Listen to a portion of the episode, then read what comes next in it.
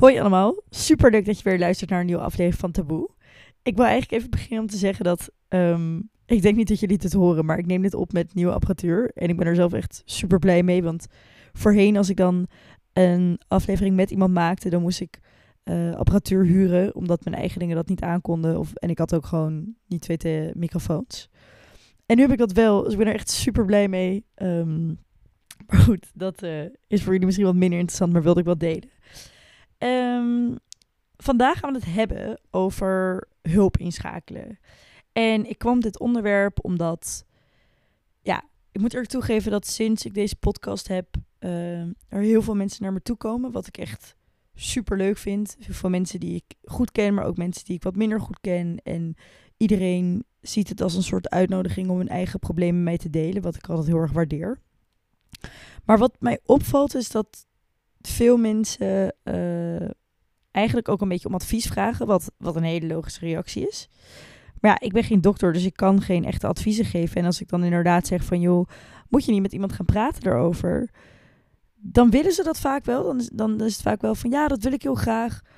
Maar daar ben ik nog niet aan toegekomen. Of ja, ik heb de huisarts nog niet gebeld. Of ik zit er een beetje tegenaan te hikken. En ik, dus mensen staan er wel heel erg voor open, maar toch vinden ze die eerste stap van, um, ja, van hulp zoeken best wel heel erg lastig. En toen dacht ik, oké, nou laat ik een aflevering maken over hulp inschakelen.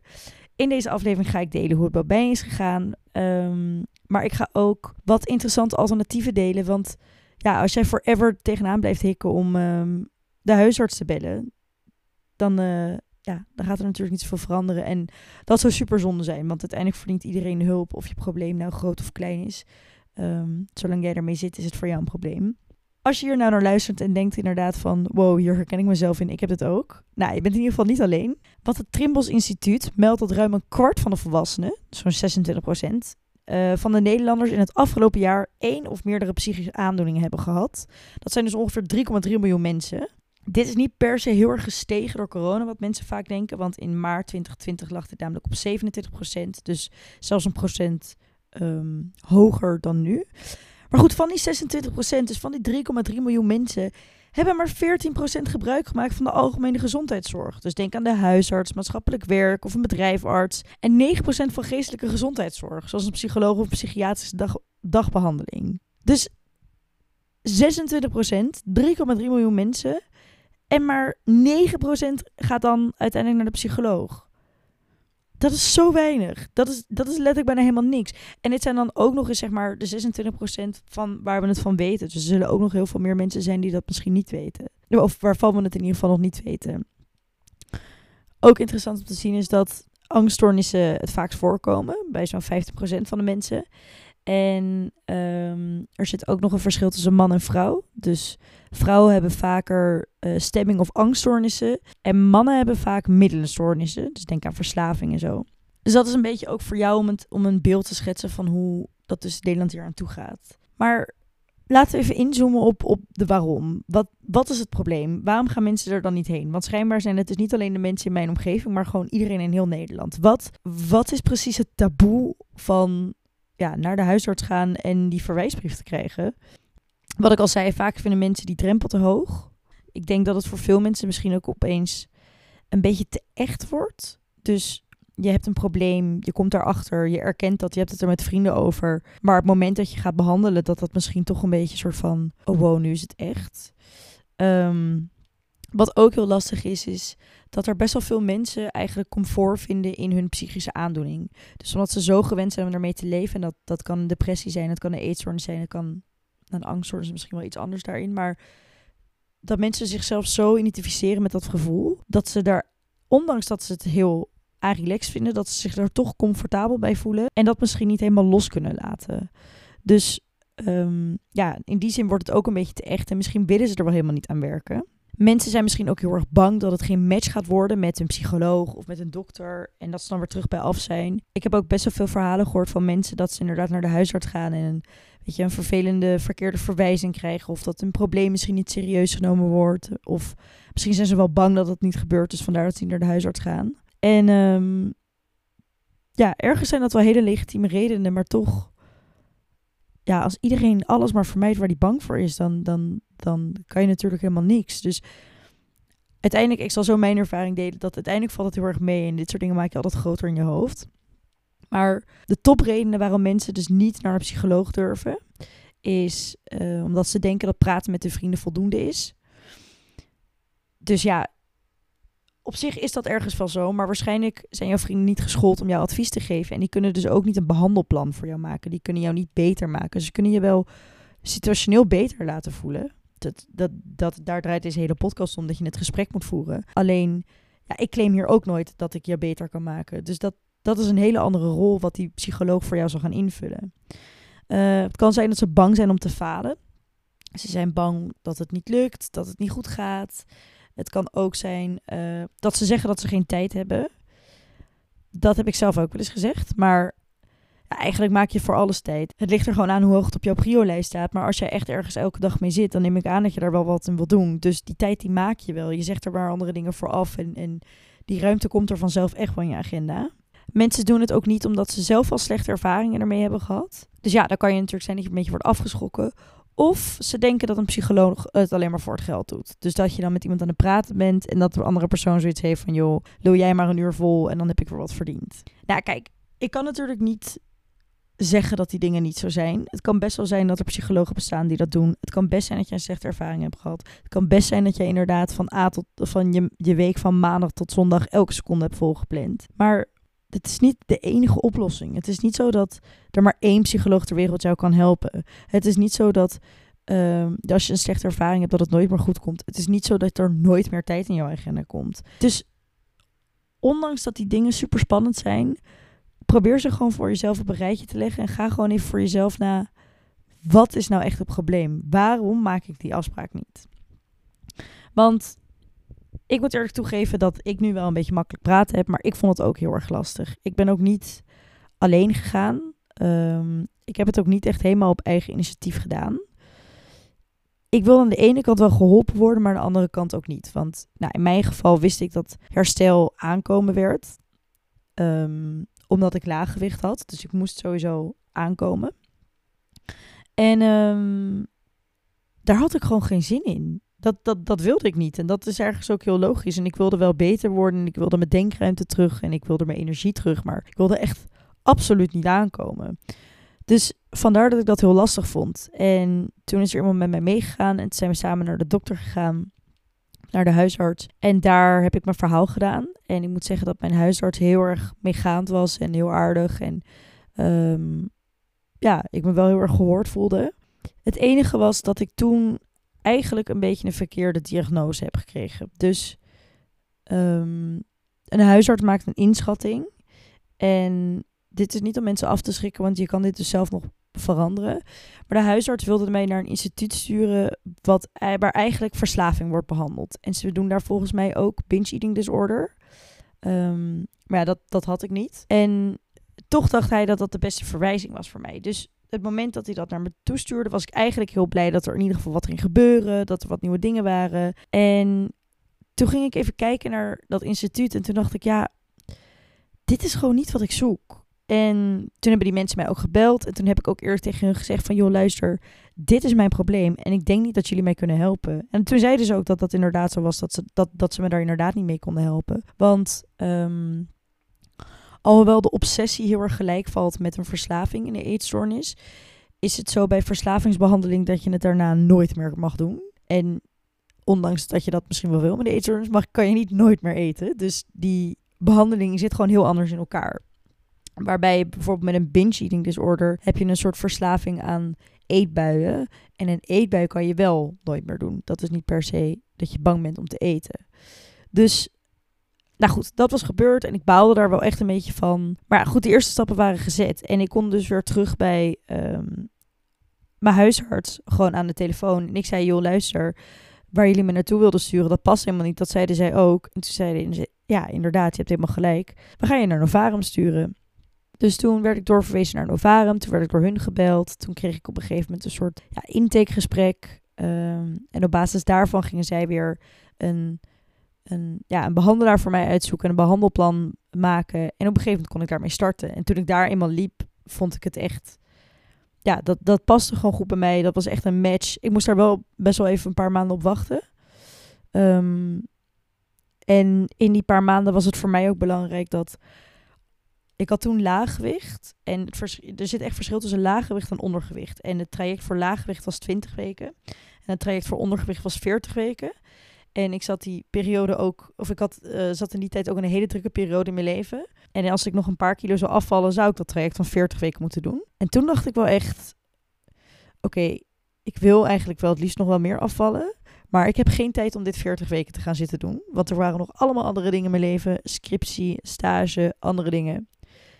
Toen dacht ik, ja, ik wil niet dat dat in de weg staat. Dus dat was ergens ook wel een beetje motivatie voor mij om toch niet nog meer te af te vallen. Um, ja, en toen ben ik 20 weken in behandeling gegaan en dat ging bij mij supergoed. Dus dat is eigenlijk een beetje ja, mijn ervaring daarmee. Dat uiteindelijk, ja, wat is het contact met mijn huisarts nou geweest? Ik denk dat ik een kwartier bij hem heb gezeten en misschien twee keer vijf minuten heb gebeld. Dus als je even erbij optelt dat in, in, in minder dan een half uur uh, mijn hele herstel is gekickstart en ik hier nu gewoon mentaal super gezond zit.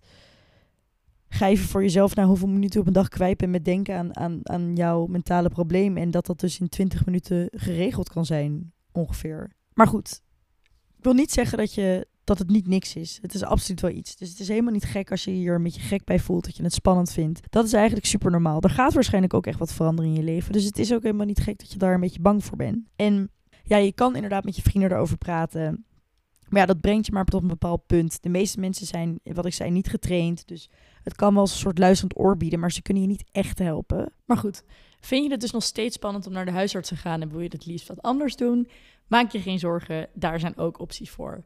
Ehm, ja, ik ben gewoon online gaan kijken wat je zou kunnen doen, bij wie je eventueel terecht kan. En toen kwam ik bijvoorbeeld uit bij GGZ Online.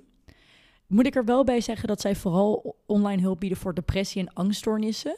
Dus mocht je met wat anders zitten, is dit misschien niet helemaal jouw oplossing. Maar wat wel heel positief is, dat ze geen wachttijden hebben. Dus je kan eigenlijk gewoon gelijk aan de slag. Ze hebben gekwalificeerde psychologen. Die kunnen je dus wel een diagnose geven. En ze kunnen bijvoorbeeld met EMDR-behandelingen aan de slag. Dat kunnen ze ook online, wat best wel uniek is. Ze hebben een soort eigen uh, methode ervoor. En hun sessies duren ongeveer 75 minuten. Dus ook voor de mensen die dus zeggen, ja, eh, ik heb geen tijd. Nou, online scheelt natuurlijk sowieso al reistijd dat je op en neer ergens naartoe moet. En eh, GGZ Online is ook beschikbaar in de avonduren en in de weekenden. Dus mocht je gewoon een hele drukke baan hebben door de week, kan je echt wel even 75 minuten misschien in jezelf investeren in het weekend. Um, dus goed, dat is GGZ Online. Daarnaast heb je ook uh, de online psycholoog. En wat best wel bijzonder is aan de online psycholoog, is dat je hier dus zonder verwijzing terecht kan. Dus inderdaad, dat stukje huisarts hoef je gewoon, kan je gewoon helemaal skippen. Het enige waar je je wel van bewust moet zijn als je dus zoiets doet, is dat je zorgverzekeraar dit niet vergoedt. In Nederland wordt online therapie namelijk niet vergoed.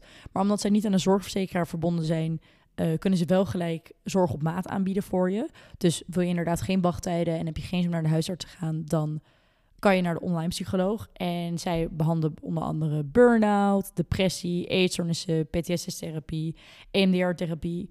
Ik weet dus niet zo goed of GGZ online dus wel of niet vergoed is. Mocht je dit, um, ja, mocht je hierin geïnteresseerd willen zijn, ga hier zelf even naar op zoek. Vaak kunnen dit soort online platformen jou ook heel erg helpen daarin. En het verschilt gewoon heel erg wat het kost en wat jouw um, ja, verzekering voor jou dekt. Maar goed, de online psycholoog is in principe dus ook nog een optie. Je krijgt hier ook gewoon ja, uh, hulp op maat. Dus mocht je echt graag met iemand willen praten en zie je die huisarts echt als een drempel, dan is dit ook nog een optie. Wat veel bedrijven ook hebben, dit zijn vaak wel grotere bedrijven, is dat werkgevers ook gelinkt zijn aan een soort online mentaal uh, gezondheidsplatform. En dit zijn vaak wel echt multinationals. Maar je ziet het zelfs ook steeds meer Nederlandse bedrijven. Vaak investeren ze hier echt super veel geld in, zodat hun uh, werknemers toegang hebben tot een platform. Maar ze weten het niet altijd heel goed te promoten. Dus het kan best wel zijn als jij bij een groot bedrijf werkt, dat jij eigenlijk gewoon al toegang hebt tot een soort online psycholoog. Let er wel op dat vaak dit soort programma's zijn vaak wel om zeg maar preventieve hulp, bijvoorbeeld voor burn-out of voor depressie. Dus ja, stel je zit op werk en je, zit, je begint een beetje je naar te voelen, dan kan je dus dit soort programma's gebruiken. Um, en je werkgever die investeert daarin eigenlijk als een soort preventieve hulp, zodat je dus niet, uh, zodat het niet nog erger wordt en je misschien wel echt een, weet ik veel, weken of maanden uit running ligt. En mocht jouw werkgever dit nou niet hebben, je kan ook gewoon het gesprek openen van, hey, luister, is dit niet misschien wat om te investeren? Uh, heel veel mensen hebben er wat aan. En ja, op zich is dat ook best wel spannend om zoiets te vragen, maar ja, het is wel, uh, het sowieso de moeite waard zijn. Dus kijk ook even of waar jij werkt, of zij misschien ook een soort link hebben voor zoiets. En mochten ze dat niet hebben, um, ja, stel het gewoon voor. Verder zou je ook nog, als je misschien de psycholoog ook een beetje eng vindt, kan je ook naar praatgroepen, bijvoorbeeld naar Humanitas. En Humanitas zit door heel uh, het land. En eigenlijk is het een vrijwilligersinstantie die ja, er mensen, andere mensen willen helpen. Uh, het voordeel aan is wel dat hun hulp gratis is. En zij doen echt heel veel verschillende onderwerpen. Dus zij doen bijvoorbeeld heel veel met rouwen. Of als je iemand hebt verloren. Dat is een beetje hetzelfde. Maar, maar ook eenzaamheid. Dus moeite met sociale contacten leggen. Het is misschien niet helemaal de doelgroep die hier naar luistert. Maar ze doen dat bijvoorbeeld ook heel veel met ouderen. Mocht je het leuk vinden, kan je je dus ook aanmelden als vrijwilliger. Als een soort buddy. Um, en dan ga je allemaal leuke dingen doen met iemand die ja, eenzaam en oud is. Um, maar ze hebben ook zeg maar, praatgroepen voor opvoeden en ouderschap. Ook hoe je met geld om kan gaan en, en met kinderen. Ze zijn er echt voor iedereen. Dus het maakt niet zoveel uit hoe oud je bent, waar je vandaan komt, wat je belangrijk vindt in het leven. En um, zij vinden het heel belangrijk om te weten dat, zij, dat de mensen die er naartoe komen, dus hun deelnemers zeg maar gelijk staan aan hun vrijwilligers. Dus het is niet zo dat zij hun dat ze de een hoger zien als de ander. En zij bieden dus wel een beetje praktische hulp. Dus tips, vriendschappelijk contact, een luisterend oor. Um, eigenlijk een soort maatje. Dus ook voor mensen die misschien het moeilijk vinden om met hun vrienden erover te praten. Of mensen zoeken die een beetje het gelijk, uh, iets soort gelijks hebben meegehaakt. Is dit ja, een hele goede oplossing, denk ik. Ook omdat ze dus door heel Nederland zitten en dat het gratis is. Dus ik denk als jij met een van deze onderwerpen zit, dat het echt totaal geen kwaad kan om hier, uh, om hier even naar te kijken. En ja, zo kwam ik er dus eigenlijk achter dat er superveel alternatieven zijn. Dus eigenlijk een kleine recap van deze aflevering. Heel eerlijk, die 25 minuten ongeveer die je mee bezig bent om dit te fixen bij de huisarts. Wat is dat nou op, op weet je alle uren uh, die jouw psychische aandoening van jou neemt, om het zo maar te zeggen. Ik wil niet jullie angst bagatelliseren, maar mijn nummer één advies zal echt blijven: ga naar de huisarts, ga erover praten. Mocht je geen klik hebben met je huisarts, vraag een andere huisarts aan. Of zeg: Ik heb, uh, weet je, ik wil wat bespreken, maar ik wil dat graag met iemand anders doen. En ga gewoon samen zoeken naar een oplossing. En geef ook gewoon echt aan als het niet de hulp voor jou is. Als jij zoiets hebt van: Ik heb geen klik met deze psycholoog. Jij hebt echt de macht in handen. Jij kan gewoon zeggen: Joh, meneer, mevrouw, sorry, het zit hem er niet in voor mij. Ik wil graag iemand anders spreken. Want uiteindelijk willen ze jou alleen maar beter maken. Dat is letterlijk waarvoor ze dit vak zijn gaan doen. Maar mocht je het toch echt een beetje eng vinden, mocht het er dichtbij komen, mocht je uh, ja, die huisarts gewoon graag willen vermijden, zijn er dus in ieder geval echt nog heel veel andere opties. Ga even online kijken. Uh, ga misschien naar zo'n praatgroep als bij Humanitas of, of schakel een online psycholoog in. Um, kijk ook met je zorgverzekeraar wat je wel of niet zou kunnen fixen. En ja, hopelijk verlagen we dan een klein beetje die drempel om uh, hulp in te schakelen. En voelt iedereen zich binnenkort weer beter. Dit was alweer de achtste aflevering. Wow, het gaat echt snel. Volgende week heb ik weer een gesprek met iemand anders ingepland. Dus dat wordt weer een andere aflevering van ongeveer 40 minuten. Mochten er nou onderwerpen of dingen zijn waarvan jij denkt, joh, ik zou het echt heel fijn vinden als je dit bespreekt, of iemand vindt met wie je dit zou kunnen bespreken, dan mag dat natuurlijk altijd. Stuur me vooral even een DM op de Instagram, taboe.podcast. En uh, volg die ook gelijk even. Zorg dat je de podcast 5 sterren geeft op Spotify. En uh, dat je je notificaties aanzet. Dan blijf je op de hoogte als er uh, weer een nieuwe aflevering komt. En dan zie ik jullie weer volgende week.